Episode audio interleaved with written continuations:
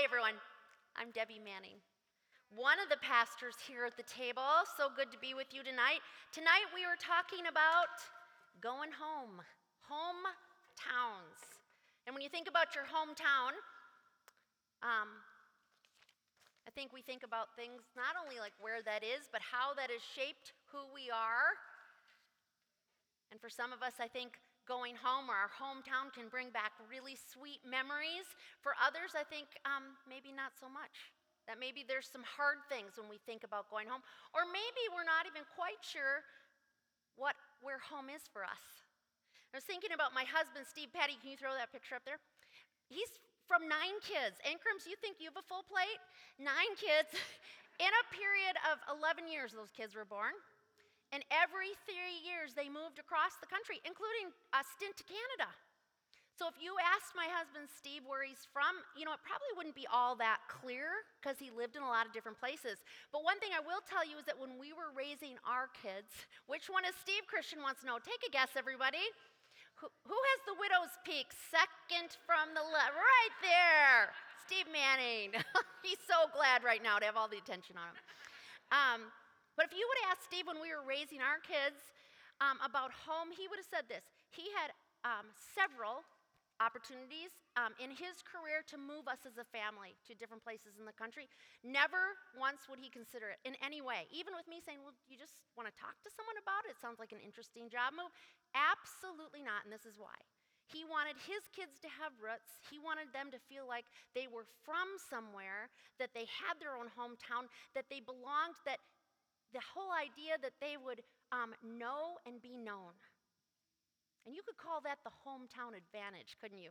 To, to know and be known. But I think there's another side of that coin. I think sometimes there's the hometown disadvantage. It has its downsides, especially if it comes to um, preconceived ideas of who you are that leave no room for the idea of what you could become or, or your actual becoming.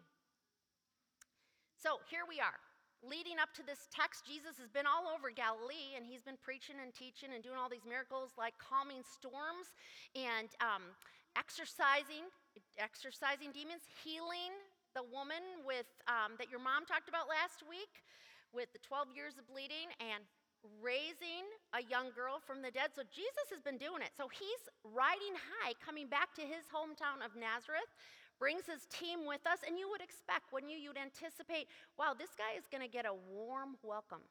Like, they are going to be excited that their hometown boy is home. Not so much, you guys. It ends up being a painful homecoming. And let's take a look and see what happened. Mark six, one through six. Here we go. Jesus left there and went to his hometown accompanied by his disciples. And when the Sabbath came, he began to teach in the synagogue, and many who heard him were amazed. Where did this man get these things, they asked. What's this wisdom that has been given to him? What are these remarkable miracles that he's been performing? Isn't he the carpenter? Isn't this Mary's son and the brother of James, Joseph, Judas, and Simon, and his sisters here with us? And they took offense at him. Jesus said to them, a prophet is not without honor except in his own town, among the relatives, and in his own home. He couldn't do any miracles there, except lay hands on a few sick people and heal them. He was amazed at their lack of faith. So despite these extraordinary teachings and the healings and the miracles, it seems like this small village, which back in his day, it was a small village that he had been raised in, that they weren't open to Jesus, that they weren't in his corner, that they certainly were not excited about Jesus being there. And I have to tell you, the first time I read it, it made no sense to me. Because they're amazed at what he's doing, and then just a few sentences later, they're offended. So if we take a look at those two words, which are important, I think, the first word, the Greek word is explasanto, which means to be amazed, to be astonished, to be surprised, to be in awe and wonder. And then that second word, eskan, this is a hard one, eskandalizanto, they took offense to him. They were offended by him, they were upset, they were angry. They were insulted. They were even outraged. That's what that word means. Now, think about this. His reputation would have preceded him. There would have been quite a stir in Nazareth. The hometown boy was coming home, and in the Jewish um, culture, it was the custom that a qualified male could preach and teach at the synagogue at the invitation of one of the synagogue leaders. So Jesus being the hometown boy, um, that would have been a very special occasion in that town. So we have this initial response, right? The initial response of amazement. But they respond with five rhetorical questions. Let's think this through. Where did this man get these things? What's this wisdom he's been given? What are these remarkable miracles he's performing? All these first three related to the ministry that he was doing. Seemed like they liked the ministry that he was doing, the work that he was doing. But the last two that were related to kind of his local origins, I think that might give us a clue as to the flip from amazement to offense. The last two rhetorical questions, isn't this the carpenter? Isn't this Mary's son and the brother of James, Joseph, Judas, and Simon? So they're not offended by his teaching, but they seemed offended by who they perceived him to be, his occupation, his family of origin. They'd put Jesus in a box. That's what familiarity can do. And in the ancient world, a person's identity, their social status, that was determined at birth. It wasn't something like in this country that we have a lot of pride around, that we can work our way up, we can work hard and do something. Nope, that's not the way it was in ancient Israel. People were to respect those boundaries, and they weren't to do anything to break out of them. And here's the thing. Jesus messes all that up. Seems to do that a lot in his ministry, doesn't he? He messes things up, the way they think, the way they believe, but he messes everything up. He disrupts their idea of who they are and who they can be. And the people in his hometown, they can't get past the fact that they know him, that they know from whom and where he came. They can't get their head around that he could be anything more than that. And it seems that people were offended by Jesus breaking the mold of their preconceived ideas that who God was, who Jesus, this carpenter, was, and maybe who they are and who they could be. For them, the identity of Jesus could be summed up by his occupation and who he was related to. I was thinking about how much that flies in the face of what Matt says every week when he preaches. Who you are is more important than what you do, even when what you do gets more attention than who you are. That'd be the opposite of that. And here this group of people, they have Jesus right in front of them, the Son of God.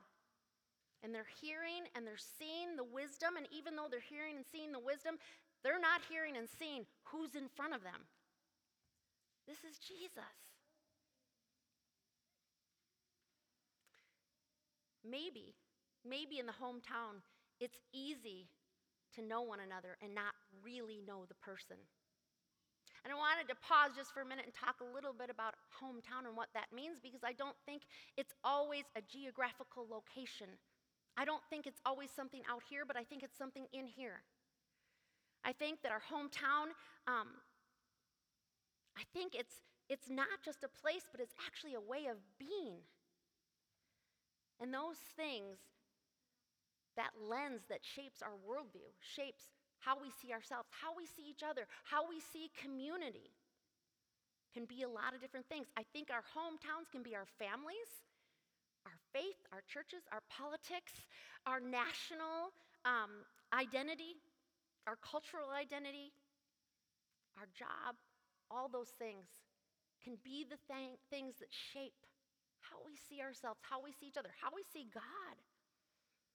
And I think that we can be convinced sometimes that without even knowing it, that the hometown way, way is the best way, that it's the right way, that the hometown way is the only way.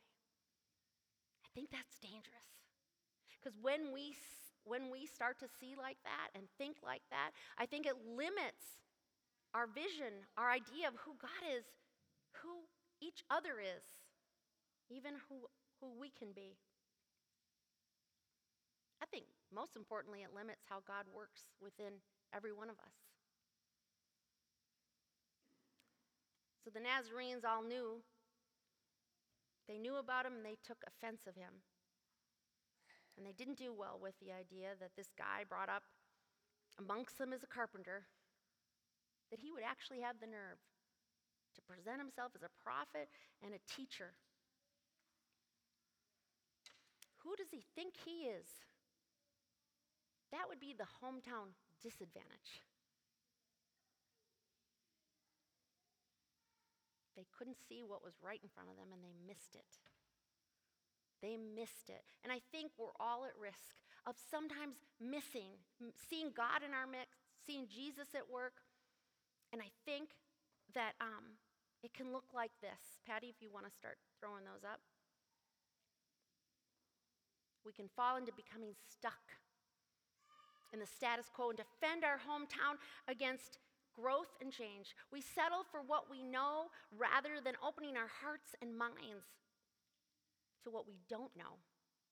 We take for granted and we f- refuse to see or listen to those who we love the most and that are closest to us. We let familiarity blind us to something new.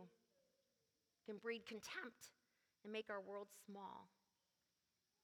We choose being content and comfortable over any kind of change. We believe that that which is holiest and closest to God could not possibly coincide with what which is most familiar and closest to us. And I think this one's big. We miss the presence of God in our life, in our world, in one another, in our prayers, because it didn't come with the pomp and circumstance that we all expect, that we think we deserve. We gotta be aware. We gotta be thinking. Because seen but not seen, I think, happens to all of us. And it often is those people that are closest to us in our world. Have you experienced that in your life? Where you don't feel seen, where you don't feel known. And I'll tell you, um, sometimes that happens in ministry when you're a female. It hasn't happened so much in this community, but in um, past communities I've been in. And you, most of you know that I um, entered ministry a little later in life. I worked in a church for decades, but I didn't go to seminary until I was in my mid-forties to go get my MDiv.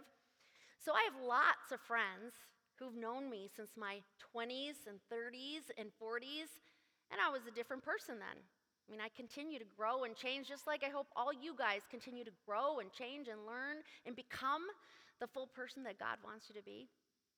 And it's so funny that before I started studying for this about a week ago, I told Steve, my husband, I said, you know what? Sometimes the people closest to me, my closest friends who've known me for decades, sometimes a few family members, they're the people who see me least as a pastor. And this was very clear to me when one of my best friends, I adore her, I love her, we're so close, we've shared life for decades. When I was sharing with her that Matt, my co-pastor, was going to take a sabbatical for a few months, she said, oh, what does that mean for you as his assistant? I went, I, I told Steve, I was like, uh, uh, uh, uh, I'm actually his co-pastor. But it was the sense of not being seen, of not, um, of maybe putting me in a box of how I was then when we got to know each other. And I think about how risky that is to God's work in the world. Hey, how many of you guys happened to see Maggie Keller preach last Sunday? Raise your hand if you did. How awesome was that? And I'm saying this, Maggie, because um, can you imagine if if Maggie's hometown, let's maybe say her family system or the church she grew up on in, saw and had beliefs that women should not preach. What if that was Maggie's hometown? And what if Maggie didn't bust out of that?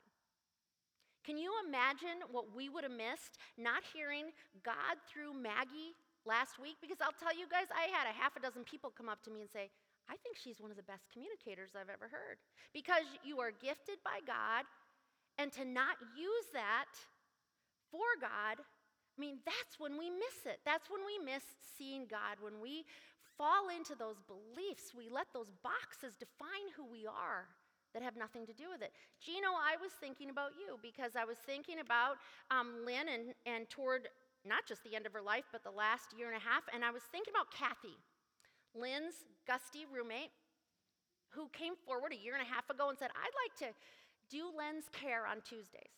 And every Tuesday for a year and a half, college friend Kathy, who's known your mom for decades, would come to your house from eight to six, and she'd do the care, and she'd make the food, and she loved Gino and loved the boys. And then I was thinking about Susan Gallagher, who really barely knew you guys. And she stepped forward and said, you know what, I'd really like to do the care. And she came every Wednesdays from eight to six. And she did the care of Lynn, and she made food, and she loved the boys, and she loved Gino. And I was thinking about what if they would have said, yeah, you know, that's Kathy, the college friend. I don't know if she could really do that. And she's not a qualified caregiver. I mean, should we really do that? And the Susan, do we really know Susan? And again, not a qualified caregiver. And what I would say to that is think of how you would have missed seeing God. God in action through those women, and there are many more of them than that, that came every day and showed up and loved your wife and loved you and your kids and are part of the healing that is happening today for you guys. Because you are connected in a way that matters. And that is God working. That's what we miss when we don't see what's right in front of us, when we don't see the potential and the becoming and all that God can do in us, through us, despite us. And I bet I could tell a story like that for everyone in here. Now, here's the other side of this coin and what I've had to ask myself. Where am I doing that in my life? Because when I look at this husband of mine that I always put on the spot, and he does, like, hates it. Now, that's a good Christian.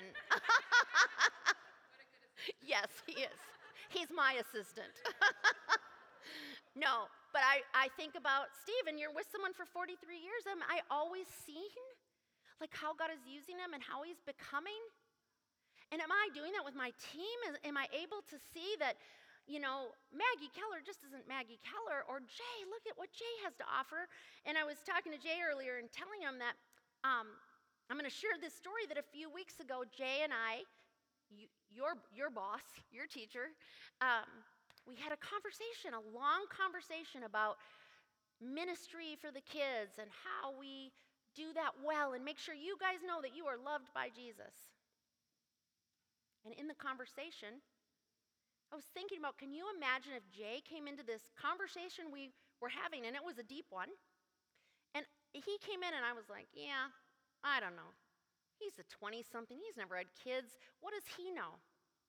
Instead of him coming in and me going, oh, he is so creative and so talented, and he loves these kids, and he loves Jesus, and, and he's coming with a whole wealth of knowledge because he's been in seminary.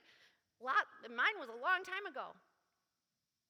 And then can you imagine if, if when, when we were in that conversation and Jay looked at me and went, yeah, you know, she's old. What does she know? You know, instead of going, wow, Deb has like lots of years of experience, and she's actually been a mom and a grandma.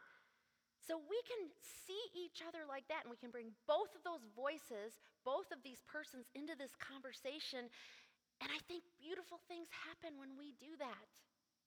So I do think it's twofold. I think it's not only how does that feel and where that's been in your life, but, but where in your life have maybe you done that, where you haven't seen the work of Jesus right in front of you, and the people that love and surround you. Seen but not seen. And the risk is always that we'll miss it. God working in me and through me, and God working in you and through you. And it'll limit us. It'll limit God's work, just like in the story tonight. Jesus' work was limited because of the unbelief. Yeah, he did a few healings and did this, but went, okay, I, I, I'm going to carry on. So what are we willing to do? What are we willing to do? I wanted to, I'm getting close, close to closing it, but I wanted to invite Grace up. She's going to read, um, I'm going to grab this for you, Gracie, girl.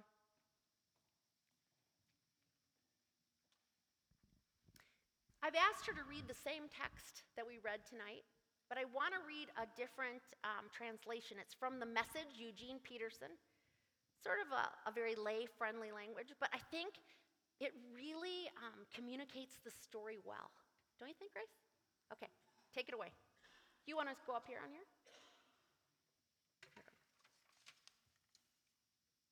He left there and returned to his hometown. His disciples came along. On the Sabbath, he gave a lecture in the meeting place. He stole the show, impressing everyone. We had no idea he was this good, they said. How did he get so wise all of a sudden, get such ability? But the next breath, they were cutting him down. He's just a carpenter, Mary's boy. We've known him since he was a kid. We've known his brothers, James, Justice, Jude, and Simon, and his sisters. Who does he think he is?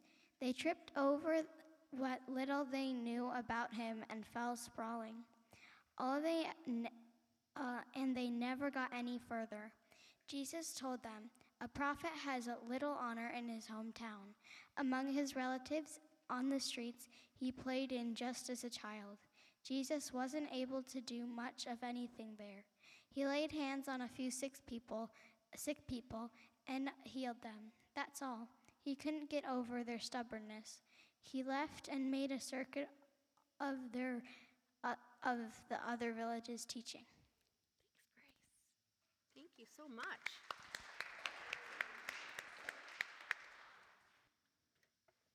The people of Nazareth might have well have said, "Oh, that's just Jesus." They were amazed at his wisdom and his teaching and his all the miracles. It didn't matter, though, because to them it was that was just Jesus. They missed it. The hometown kid was there, and they missed it. You know, the identity of Jesus is a common theme in Mark, and throughout all the Gospels, you have you hear the comments from religious reader or religious leaders and um, the political leaders and the crowds and the disciples and the family as to who they think Jesus is. But I think the important question that Mark keeps coming back to, and I think what he's ultimately asking us, is who do you think? Who do you think Jesus is? And based on that answer, the question for yourself is, who does that make you? For my prayer tonight, I decided to do a little benediction from um, the Apostle Paul in his letter to the Ephesians, so would you please pray with me? Now to him to, who is able to do immeasurably more than all we can ask or imagine, according to his power that is at work within us, to him be the glory in the church and in Christ Jesus throughout all generations, forever and ever, and all God's people said, amen.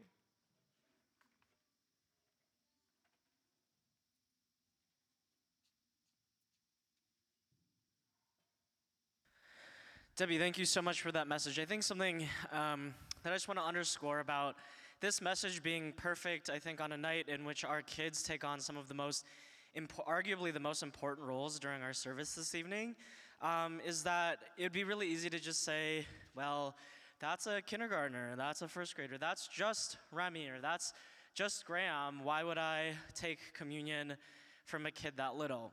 And the reason that we involve kids in our service, not just to sit in the pews and be told to be quiet and to listen for an hour, um, but that they actually get to take on an active role in our service this evening, is the very message that Debbie was saying, that we can see and experience God in great ways through um, the people in our lives that we may discount um, the most, or that we might not think, like, I just saw that kid whipping through the hall and drawing a marker on, on his brother's face, not... Uh, Uh, not someone that maybe we would think of taking communion from. But that's the point of tonight. So I'm going to invite Lincoln up. Lincoln, you want to come up and stand here with the elements. And when we do communion, Lincoln, what we're remembering, we're all getting to remember together uh, that on the night in which Jesus was betrayed by his friend Judas, um, he had a meal with his friends. And during that meal, he, he took bread after everyone had, had eaten and talked, and he said, "This is my body given for you." Um, and he broke the bread after he blessed it, and he said, "Take and eat. This is my body. Do this in remembrance of me." And he passed the bread for all to eat, and after the meal, In the same way, he took the cup, and he also blessed the cup, and he said, "This is my blood, poured out for you and for all people. Take and drink. Do this in remembrance of me." Do you want to lift up the cup a little bit? And he passed it for all. And in the same way, these elements are here for all of us tonight as well. We break bread and we and we dip that in our grape juice, standing in for wine tonight, to remember that those promises are for each and every single one of us in this room, including the youngest of us. Um, and so, uh, yeah, as we do communion, the instructions are up there. Um, we're going to uh, take the bread, and then you'll you'll dip it in the grape juice um, with our servers. Let's first pray in the prayer in which Jesus taught us. Spl- Sorry, please stand. I always forget. I always forget to instruct people to stand. All right, please join me in the prayer in which Jesus taught us. Our God, who art in heaven, hallowed be thy name. Thy kingdom come, thy will be done, on earth as it is in heaven. Give us this day our daily bread, and forgive us our debts, as we forgive our debtors.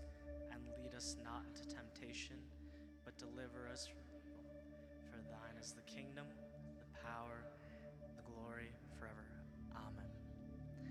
All right, I want to invite Remy up with Becky, and then I want to invite uh, Graham. Did you say Sawyer was going to join you? Sawyer and Graham, can you also come up?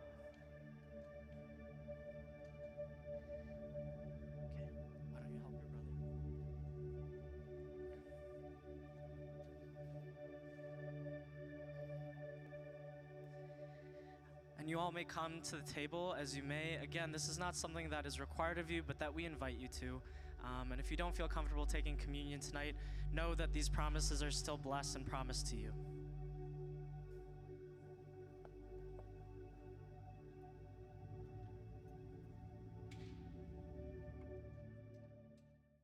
No matter who you are or what you've done, who you love or what you've lost, where you've been or where you've stayed, there will always be a seat for you at the table because you are a beloved child of God, and beloved, you belong. Go in peace. Ha ha ha.